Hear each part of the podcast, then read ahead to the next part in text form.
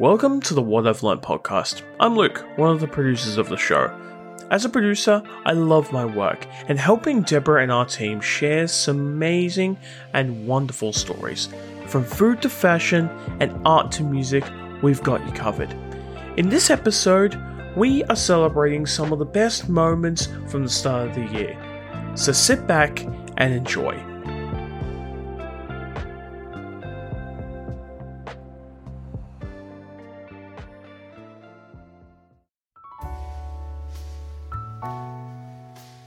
Australian born pianist Rita Reichman began her performance career as a three year old child prodigy. Yes, she was playing Beethoven at three, and then at age nine was invited to study at the Interlochen Center for the Arts in Michigan. Two years later, she was accepted to study at the Curtis Institute of Music in Philadelphia as one of their youngest students, obtaining a bachelor's degree at 17. She continues her international performance career as a soloist, recording artist, chamber musician, and is in much demand to give masterclasses. Well, we're so thrilled to have Rita join us on the What I've Learnt podcast. Very excited. And I've actually known Rita for quite a while, and I've always been in awe of her energy, her spirit, and her sense of creativity. Um, so maybe we can talk about let's let's talk about where it all started for you, Rita. Um, how did you first embark on this? I mean, you were very young when you started playing piano, extraordinarily young. So how did that come to be? You're a prodigy, clearly. I was a prodigy. I've sort of grown out of being a prodigy, thank God. Uh, I, I thought it was normal. I grew up in a family which was all musical. My brother was a violinist and uh, became violinist and conductor. My sister was a pianist and cellist, and everyone in the household played an instrument. And I just thought that's what happens in every family. And so I just learned by ear what my sister was playing initially, and and I thought that's what you do. And very early on, uh, my mother was told by my sister's teachers and others that I needed to have lessons. So by the time I was three, I was having formal lessons. And that's extraordinary. Uh, I mean, yeah. three, like you can barely get your three fingers on the piano. like, yeah, I, I, was lucky I had big hands. So by the time I was five, I reached an octave. But uh, yeah, I was what? playing everything. Yeah, that's incredible. I was playing like Beethoven, a movement of a Beethoven sonata by by ear, by at the age of three, and uh, music was just normal. It, it, felt normal to me. It wasn't anything unusual. So, from your perspective, do you think, uh, you know, we talk about the word prodigy and I saw you flinch somewhat. Do you think what yeah. goes with that? The, the pressure, oh. and do you believe it, it is it is a biological predisposition to be? I mean, to play, you know, Beethoven at five would have to have a biological component, surely. What's your perspective on that? I, I think it's a combination of nature and nurture. I, mm-hmm. I think you do have some genetic predisposition to an affinity for music and uh, uh, having it in, available in the house certainly makes it easier.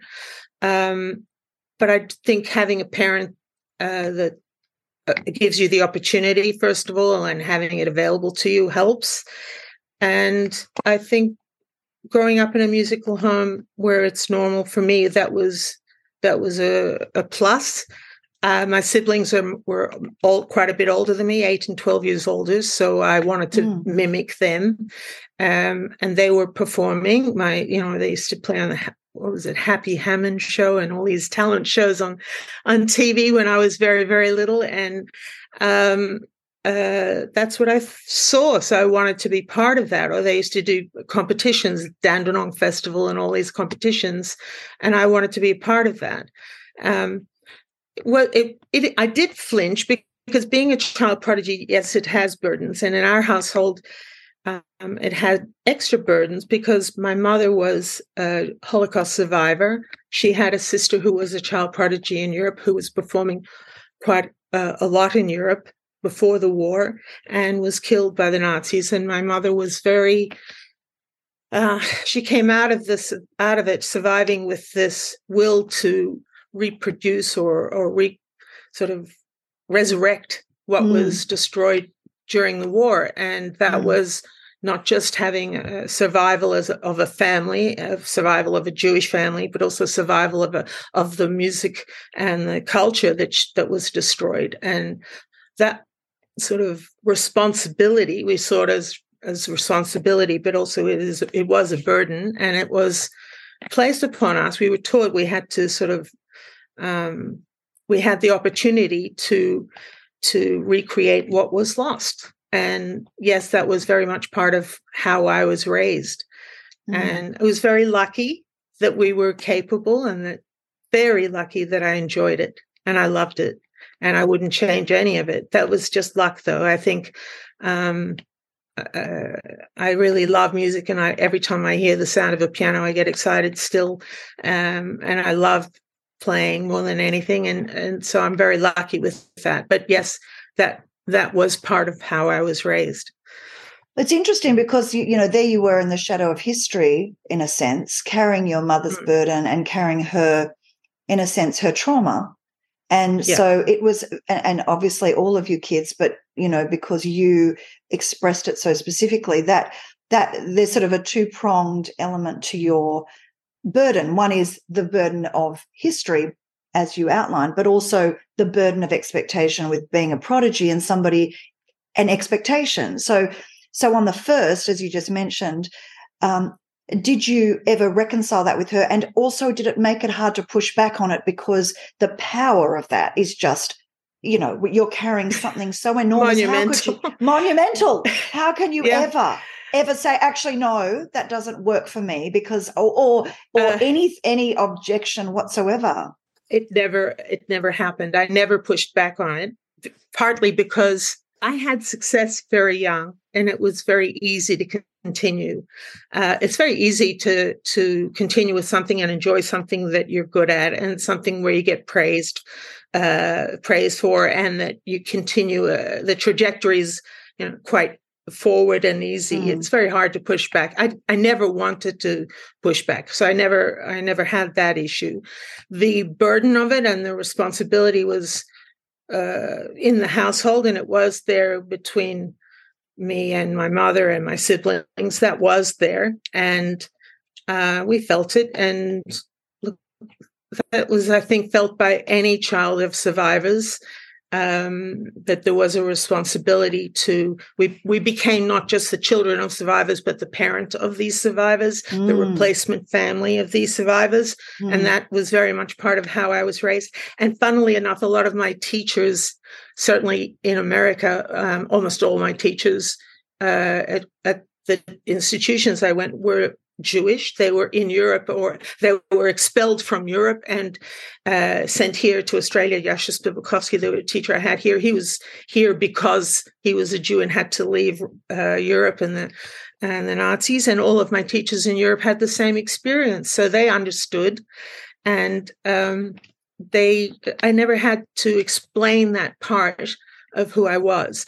In addition to all of that, is this uh, uh, this situation of being a child prodigy is not usually a happy one because child prodigies rarely survive. They usually die out by the time they're late teens. They usually don't mm. go on to having adult careers. They usually are very crazy, um, mixed up people and um, have a lot of psychological damage. And my mother was mm. extremely clever and very uh, careful to raise me as first a human being and um, second a, a, talent. That was not the primary focus. Very it important distinction. Mm. She was very, very careful. She looked at many other cases like Yehudi Menuhin, who was this prodigy who wasn't even allowed to cross the road alone at 17. He was so nur- so mollycoddled and nur- over nurtured that he had no normal life. And and there were other cases where of severe child abuse of uh, ch- of children who were tied to the piano bench. I mean, they're horror stories, you know. Uh, and I didn't have that. I had a completely normal childhood, apart from the fact that I had piano lessons every day and, and had to practice. And you know, if I wanted to to give concerts, which I enjoyed, I had to I had to play, and that was it. That was the only part that was abnormal. And then mm. when we got this opportunity to go to America, um, that changed things a little bit because then I was in an institution where there were other people who were uh, very very talented as well, and they were much older than I was, and so I was I was. Uh, in a sort of tertiary institution. There were mm. people uh, 18 and older, and I was uh, I was accepted when I was 10 to the to the second institution in America. And musically, I was I felt like the dumb kid in the school, so I wasn't because you were surrounded by it. Certainly, certainly put you in place because you were like I'm in the. So, just to talk to that for our listeners, can you give us some indication yeah. of, I mean, to be 10 and accepted, could you talk about the institution, what it was, and how it came to be? And we... Taking care of our brain as we age is a critical choice. Save Your Brain is a new book by renowned doctor, Dr. Ginni Mansberg. In it, she provides simple steps and proven strategies to reduce your risk of cognitive decline all before it's too late, we hope.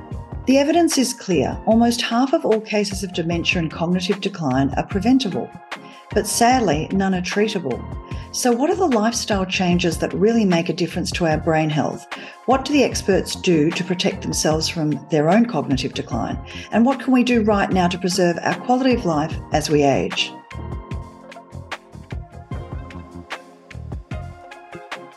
So, Ginni, so good to see you again. Um, you and I have had a yeah. few chats before. Did you just say earlier before we started recording 2017? Yes, that that's how wild. I can't. I know. Pre-pandemic. How has that happened? Yeah. what happened to like the time? Pre, that's six years ago. That's just wild. I feel like I it's, talk to you all the time, but it turns yeah, out. So, Ginni, yes, I think we actually had a podcast about 2018 as well. So, you know, I'm always interested in what you're doing because you're always doing great things. Um, and as a doctor who is in the media and very savvy in terms of communicating what are often complex issues in a very accessible, bite sized way, I love having you as our regular and more regular uh, Dr. Ginni Mansberg. So come on and tell me all about what you've been doing. This is particularly interesting because Ginni's brought out this new book um, called Save Your Brain. Is that right? Have I got that right? Yeah. I love the yeah, name. I just love the title. Save Your Brain. What a great title. So talk to me a little bit about where this came from. Why did you decide to write this book? So I think a lot of us at our age are starting to get parents who are maybe not as right on the you know the button as we used to have it. And we're in that real sandwich generation of trying to look after our parents look after the elderly. At the same time I feel like in Australia, we had like the Aged Care Royal Commission, and it was just looking like life in a nursing home is actually a nightmare only to go out of the Aged Care Royal Commission. In fact, it hadn't even finished before COVID hit. And all of a sudden, people in nursing homes were not just dropping like flies, but were absolutely miserable because they were being stopped from seeing any of their loved ones. They were completely lonely. And all I could think of is, just don't want to end up like that. Like I just mm. don't want to end up like that. I hear you. But the yeah, more I looked scary. into it, yes, yeah. it's scary. But I think a lot of us see it as like this inevitable thing that, you know, if your number's up, your number's up. If dementia's coming for you, it's coming for you. And it turns out that a third of dementia can at least be prevented altogether. And we can probably do things to delay it by about five years. All of us can do things like that. However, the critical piece is we've got to start now in midlife. So there's no point in sort of hitting 65, you know, 70 and just going, oh, oops, my brain, now let's start doing things.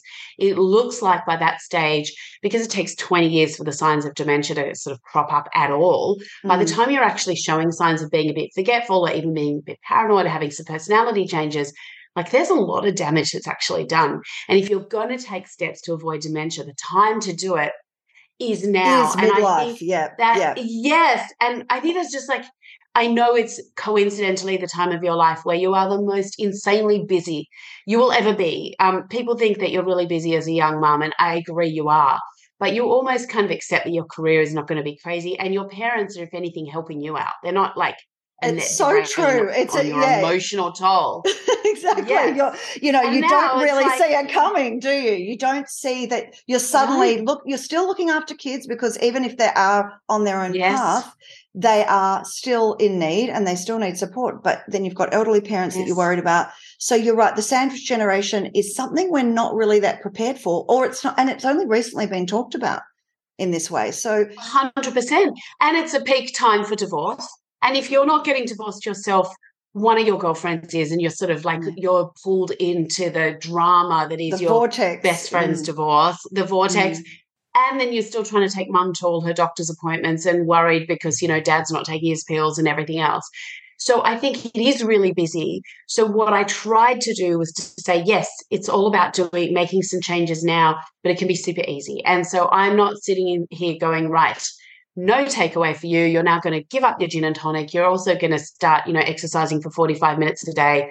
If you have time for that, good on you. I'm excited for you. I certainly don't. But it's more yeah. about like what can yeah. you do to make some really simple changes that can actually really make a significant reduction in a risk of having, um, you know, dementia when you're older. Like it's a bit of a no-brainer.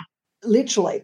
I mean, what is quite extraordinary is that I think only until recently, people have never thought that we could be proactive and make changes that would impact that. And something that I think is part of the context of this is that we're all talking about how can we address middle age full stop whether it's naomi watts talking about menopause with iron stripes or which you will you and i will also touch on it is definitely a great if you like a middle age movement they're actually talking about it. Have you heard the, the term genaissance, which I love?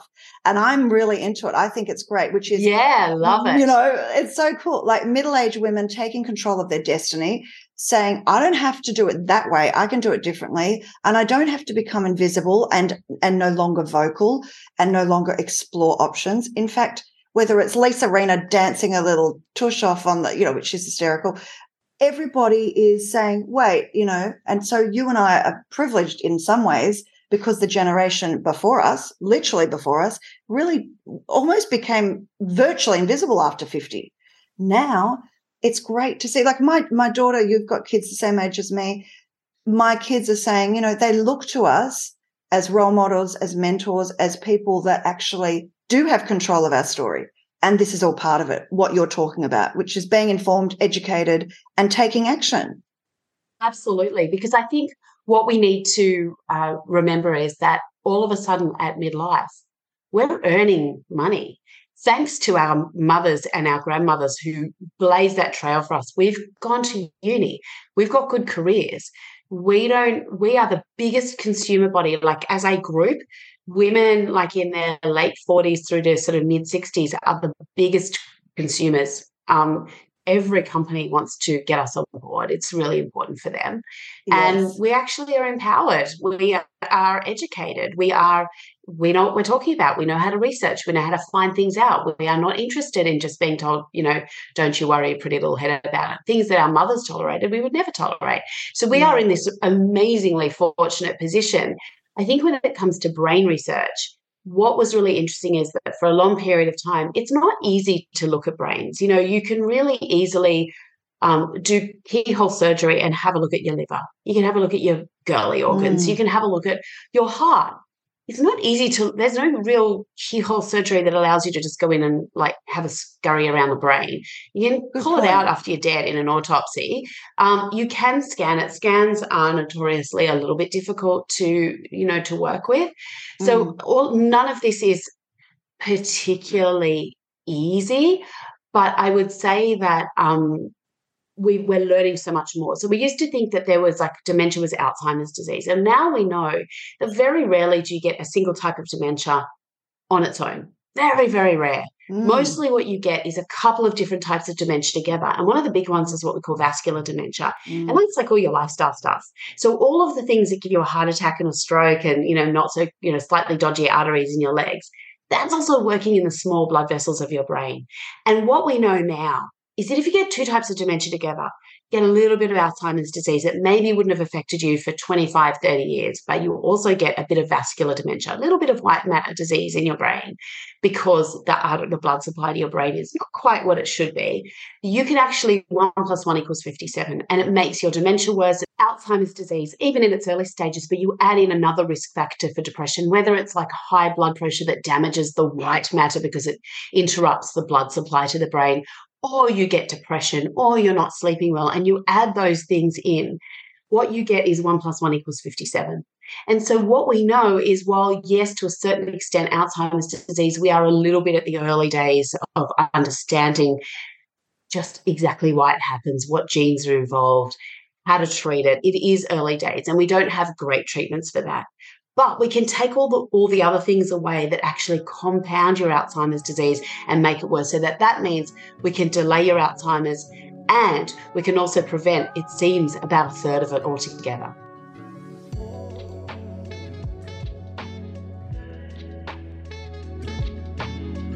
From the recent battlefields of Ukraine to the refugee camps of Greece and Syria, Dr. Alison Thompson has spent more than two decades helping those when they need it the most. And as the tragedy in Turkey unfolds with more than 20,000 deaths and thousands more impacted by the devastating earthquake, Dr. Alison's team is on the ground to assist, providing much needed resources to save lives. This is her gift a tribe of global volunteers that can be activated whenever and wherever the crisis strikes. So, in this situation, you've obviously got cold, you've got inability to access. So, how do you manage who you send in there, and and what are the actual logistics of that? So, let's say um, you, the earthquake occurs. What's the first thing? Can you step us through how you, who do you know how to tap? How do you make sure that, as you mentioned, there were some doctors you were meeting with about strategy. So, what? How do you Oh, what is your process for every disaster? So of course, yeah, track it. You know, we have a we have a full uh, rescue team that goes into the disasters. We have an all female team, but I chose um, some other experienced male uh, rescuers to send in.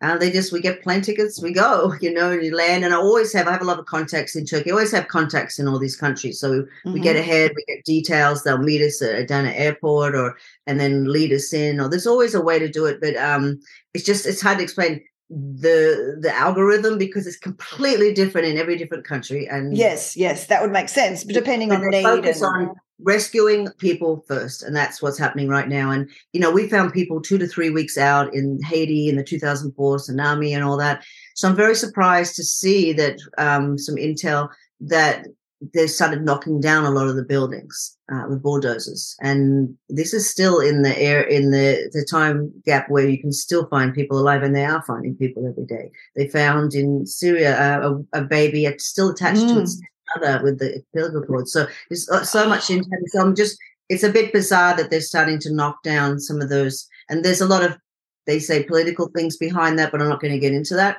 because it could put our volunteers in danger.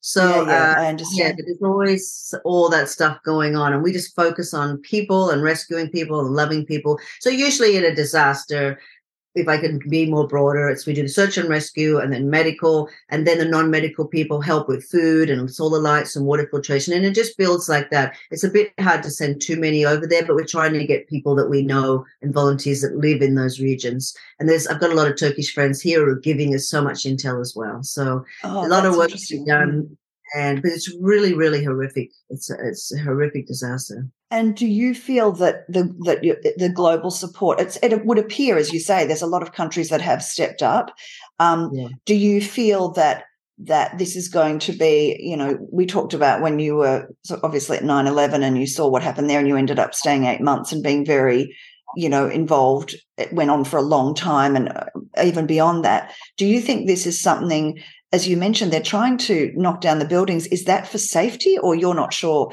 But you you want to, you know, I'm interested in whether they will, you know, theories. Theories. There's mm. certain areas that didn't vote for the government, you know, mm. Mm. and interesting. Aid, oh areas aren't getting aid. Uh, yeah, there's a lot of different things. It's interesting because there's sanctions. The U.S. has sanctions against Syria, but they've they've dropped it to be able to I get saw that. Into that area. So that's mm. interesting.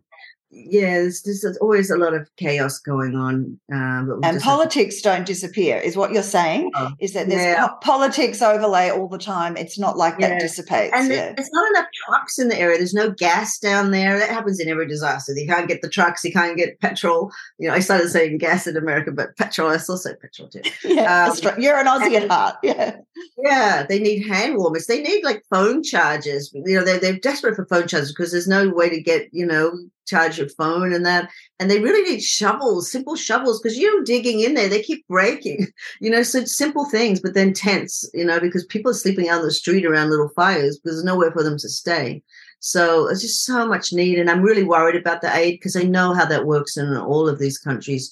You know, it backs up and people send it and send it, but it doesn't always make it to the people. That's why we're about if we send aid or we, we take it with us and we hand deliver it to them and say, we love you and here it is. But we don't just send it off in containers because we know it gets sold out the back door. So I'm very concerned about that aid not reaching. That's people. a very important distinction. And I, I think that's really smart. So you make sure that you actually hand it over to the people that need it.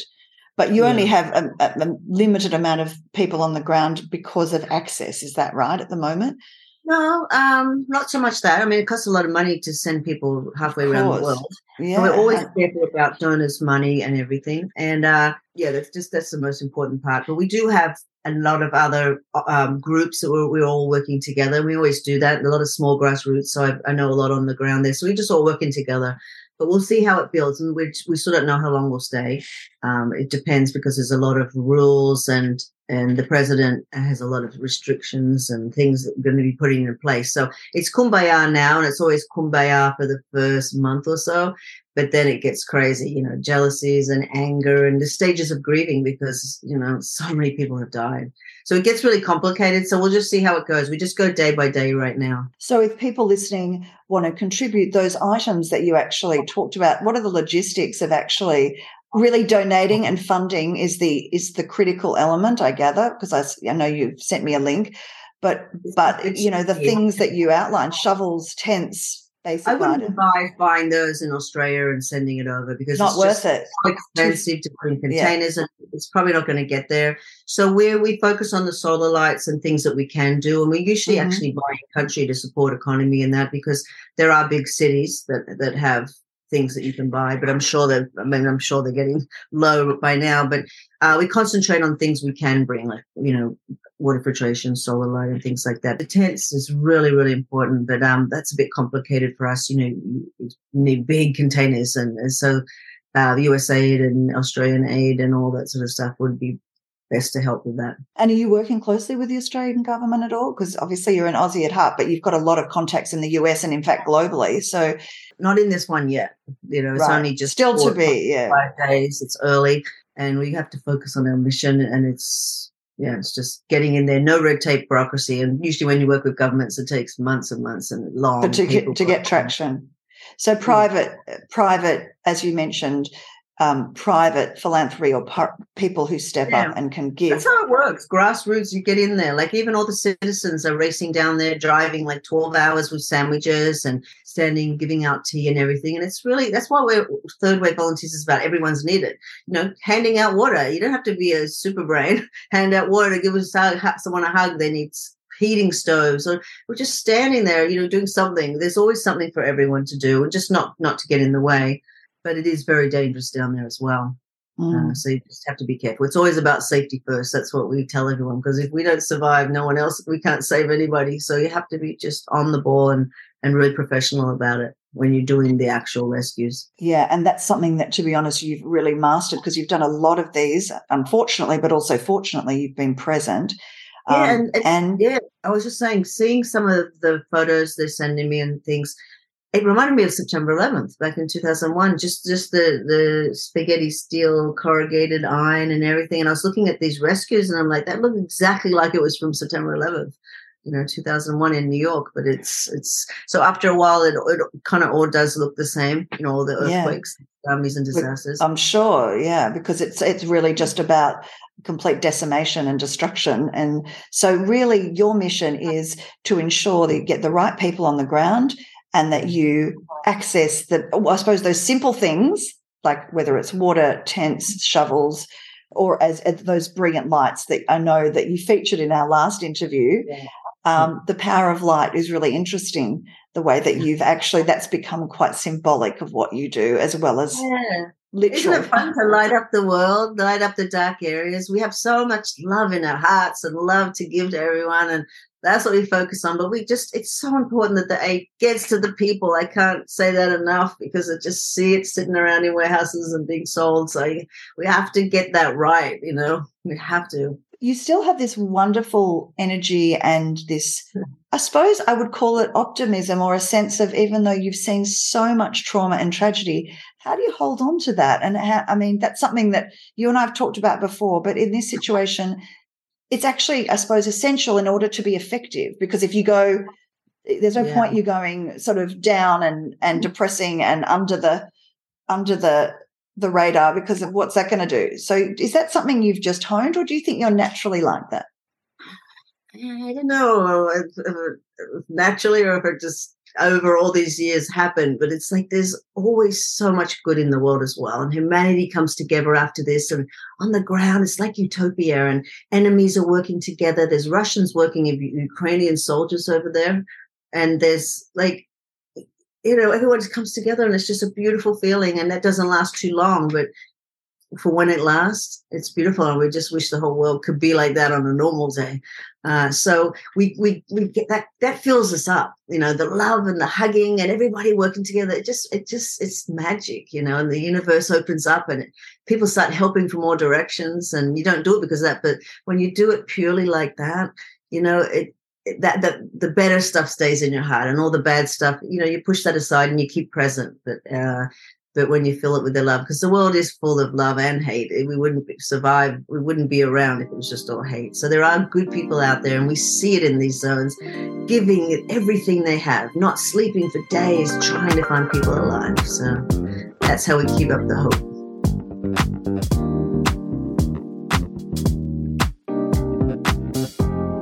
Nearly 300,000 women give birth in Australia each year, and one third of them describe their birth experience as seriously traumatic.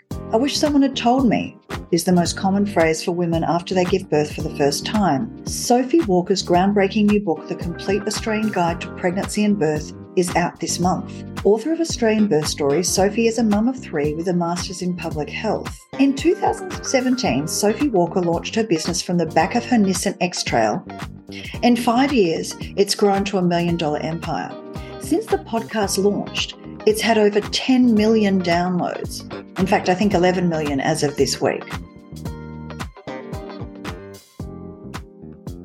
Yeah, I guess I had, I've got three um, boys myself. So I had my first birth experience, and I would say that I fall into that category of one in three.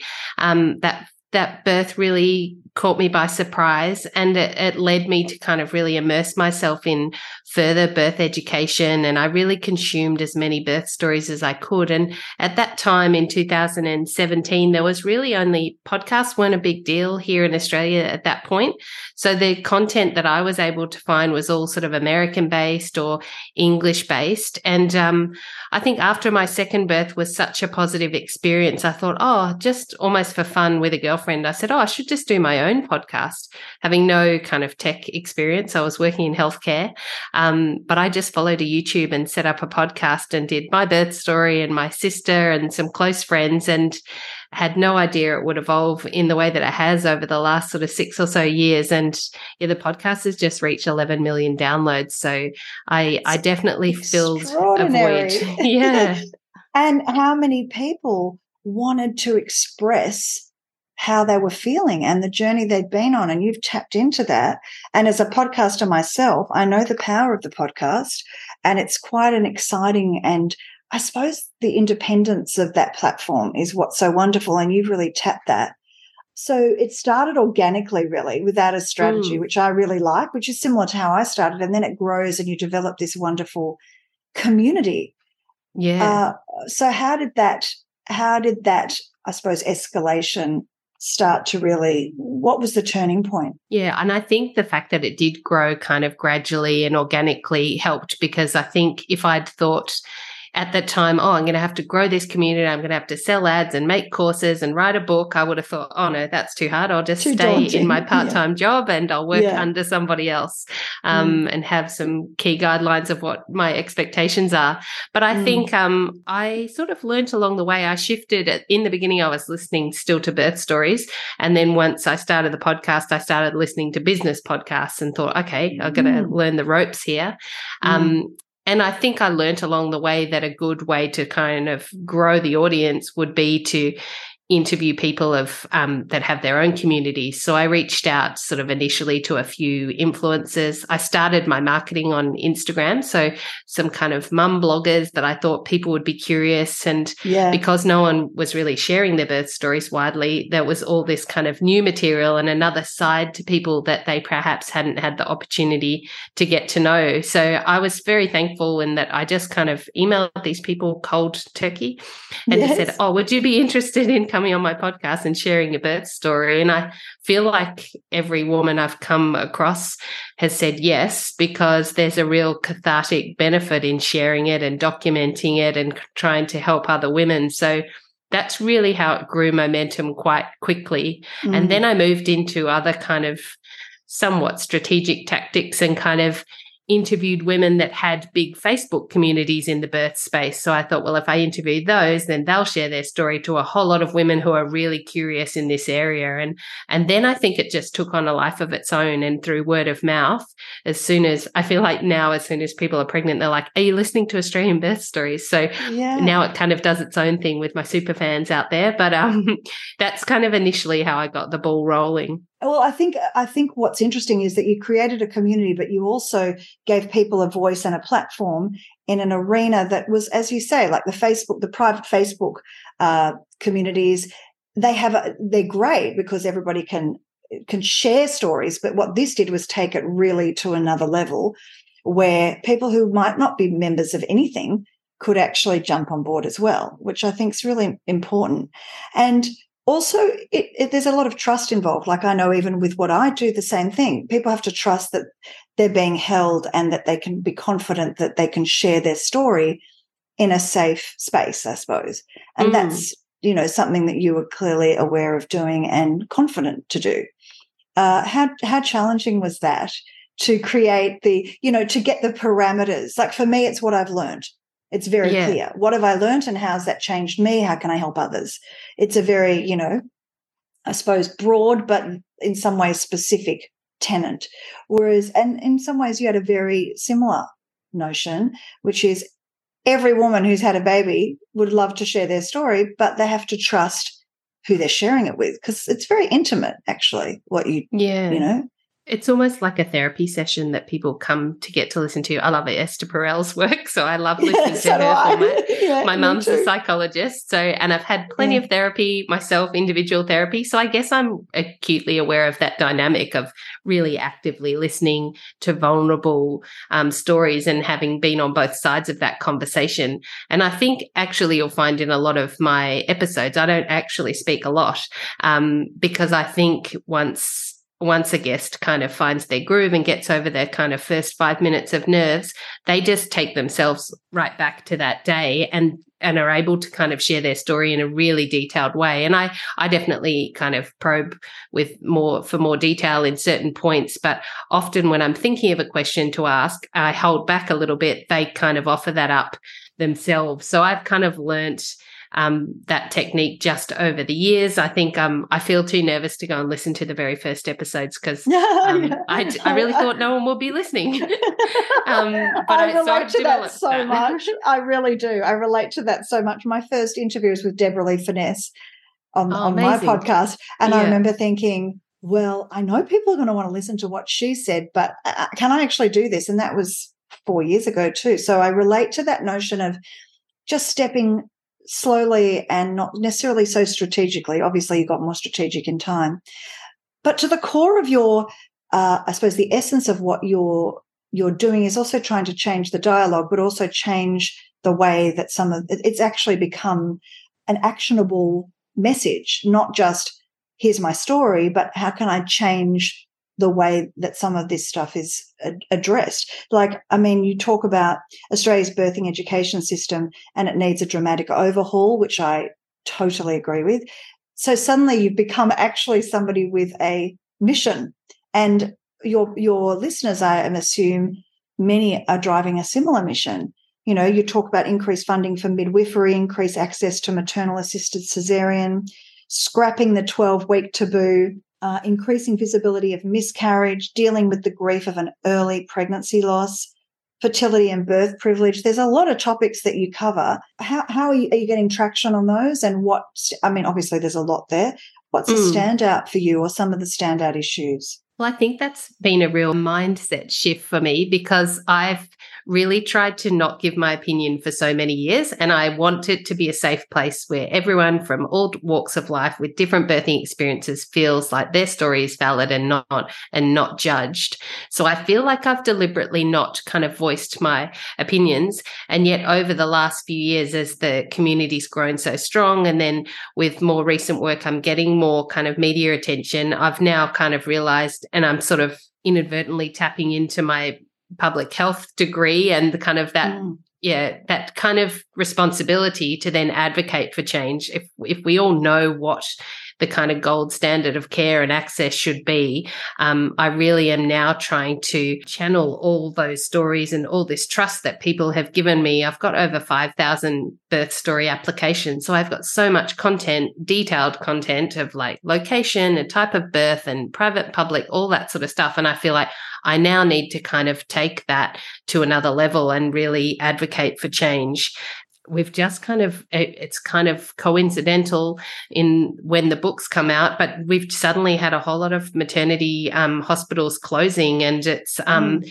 so now i'm really trying to use the spotlight from the books attention to really kind of get yeah more kind of just everyday people realizing that really this is a huge huge problem and just this morning another hospital in um, tasmania closed down and it's like well these women now have to drive four hours to get care and that we you know we're in a first world country and it's we've got it's medicare we've got all these things it's not good enough. Yeah and why so, is this happening do you think? Why are they cha- why are they closing? Is it lack of funding lack, lack of staff lack of doctors? My daughter's actually just graduated as a doctor. So i'm very aware that um, there's a shortage of doctors and particularly mm. in the rural space. Um, yeah but not just the rural space. Why do you think this is happening? What's your yeah? It's definitely multifaceted. There's there needs to be more funding. There needs to be um, more people encouraged to train in these professions. But I think there's been a real burnout, which has kind of even been exacerbated by COVID and the extra challenges. But a lot of um, midwives that work in this space are mothers and need flexible working hours. And as we all know, healthcare professionals are notoriously underpaid for the work and the pressure mm. that they're under. So mm-hmm. it is hard to encourage and draw staff into these hospitals that are at breaking point. And um, mm. so a lot of hospitals are now offering kind of bonuses and incentives. Even in Tasmania, before this one closed, they were offering midwives a $10,000 bonus to come and work in these hospitals. And people are kind of looking at going, well, why would I put myself through that?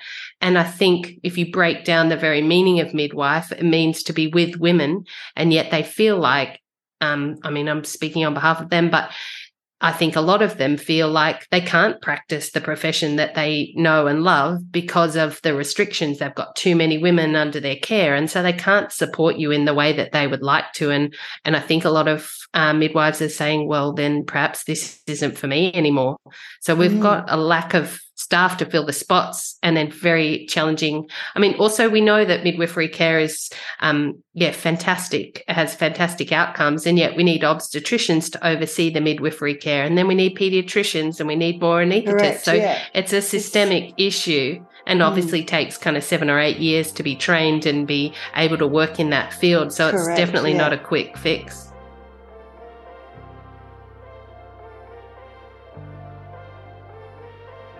Thank you for listening to the What I've Learned podcast. We're releasing an episode every Tuesday and have recently started a collaboration with the World Literacy Foundation on a podcast called Beyond Words. So, to find out more about the World Literacy Foundation and Beyond Words, find them at their website or follow us on Instagram for more What I've Learned episodes Follow us on anywhere where you listen to podcasts. Thank you, and we'll see you next time.